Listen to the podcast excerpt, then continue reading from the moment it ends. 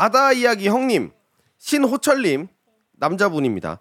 오래전 게스트하우스를 운영하면서 있었던 일입니다. 제가 운영하던 게스트하우스는 저녁이 되면 게스트분들이 모두 바베큐장에 모여서 삼겹살 파티를 했었어요. 그날은 7명의 게스트분들이 와주셨는데 모두 남자분들이었죠. 일행이 3명, 2명, 그리고 또 2명.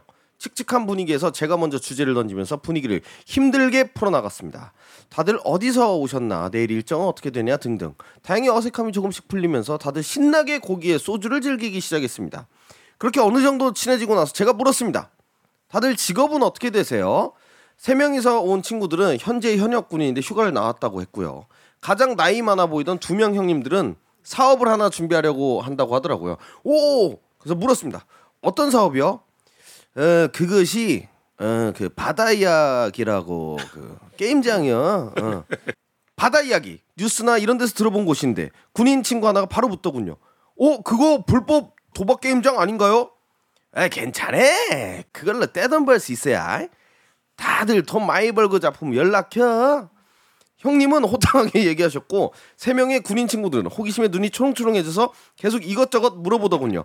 나머지 2명 일행분은 말씀이 없으셨고요. 그래서 그분들께도 물어봤습니다. 그러면 이쪽은 직업이...